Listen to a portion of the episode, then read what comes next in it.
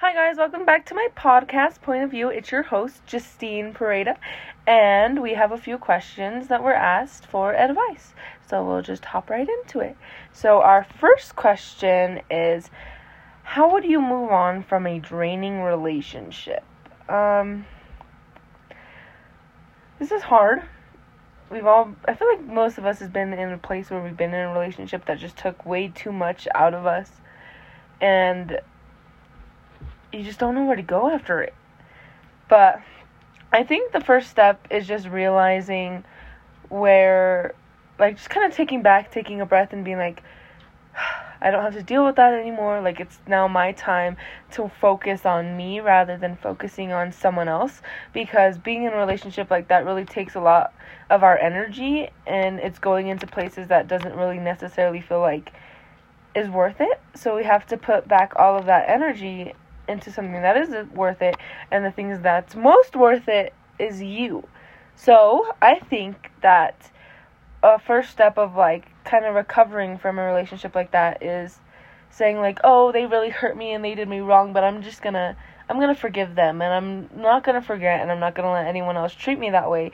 But also step back and look at what you done and how you wronged and what you can improve on. And I think that's the biggest thing that you can get from relationships is improving yourself because a lot of times in that situation we like to play the victim, but sometimes we put ourselves in that own position and I'm not saying like a lot of the times it is that way, but we just have to reflect on it so then we can become better people. Like in my situation in a like a sense of that, it was more of like okay, well, we were both pretty toxic, but I know that I can't do anything about what he did except for get away from it, but I know that I could fix everything that I've done.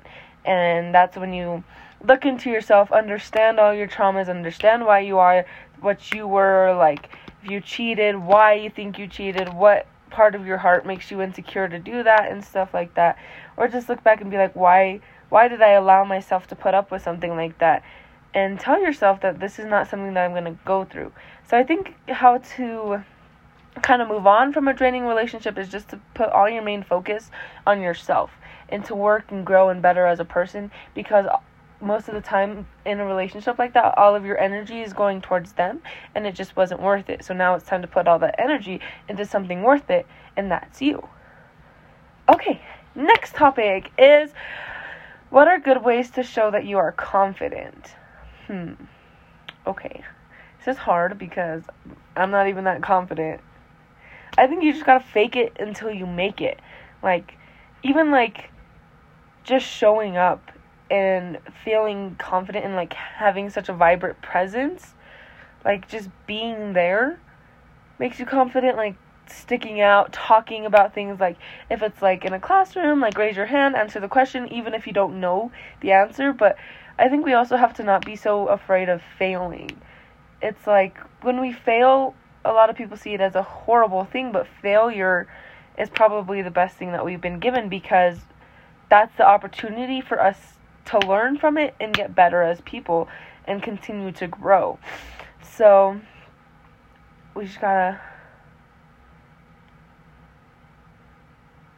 kind of fake it until we make it. Like, don't be scared to not do it. You have to do it. And also, I think another way to be confident is maybe like with me, you have a lot of body image issues, and a way to feel confident and comfortable within your own body is maybe just showing a little bit more, like in a modest way. Like, there's a difference between like showing your body off to uplift other women and to uplift yourself and doing it in like a sexual manner and trying to get like tension from men.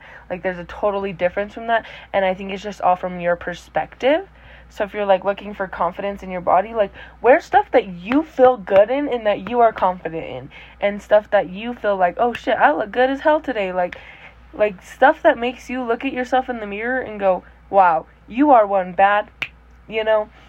Um another thing like how to feel confident within like stuff you're doing is just don't be afraid to make mistakes.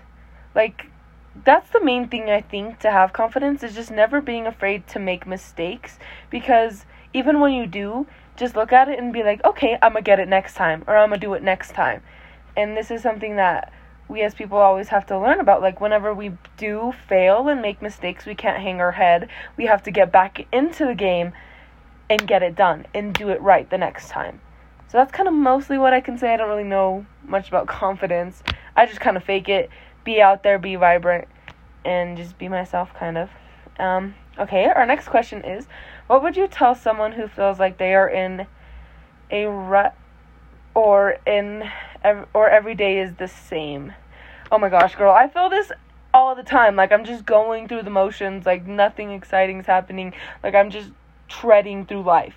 Like that's hard. It's hard to feel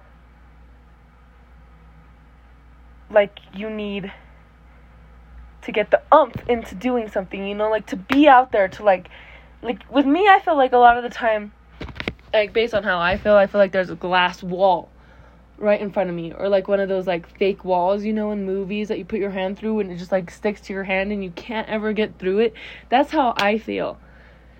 And it's hard. Like you just want to sit there and you just want to break it and you just want to claw at it and you just want to do everything to get past that wall but it's so it's so draining and it's so hard and i don't really know how to do this for myself but a lot of the time i sit there and think like i just feel like i'm not living my life like i'm not appreciating these moments or i'm not like having good moments anymore and i think that when you feel like that you should go out and live like i think we're so stuck in the point of like time that it keeps us from living like you have to sit there and live. Enjoy every single moment that's given to you. Like even if you need like something to get you over past that wall, like extreme, like make a big decision, like make that move that you are scared to make because it's probably going to be the best one. Like just just live through life trying to live. Like don't do it like oh, I'm just to keep going. I'm just to keep trying like do it like I'm to do it and I'm to do it now. Like I'm to get out there and I'm to put my all into it and I'm gonna kind of have like more of an exciting life, I feel like, rather than sit there and let the motions go through. Like, take control of what's given to you, love every situation that's been handed to you, and just live. You just have to live. And it's hard to do that because, you know, what is living? And in life these days, it's so hard to actually live without worrying about the possibility of not living right. And that sucks. It sucks to have all that pressure on you. But but we just have to do it.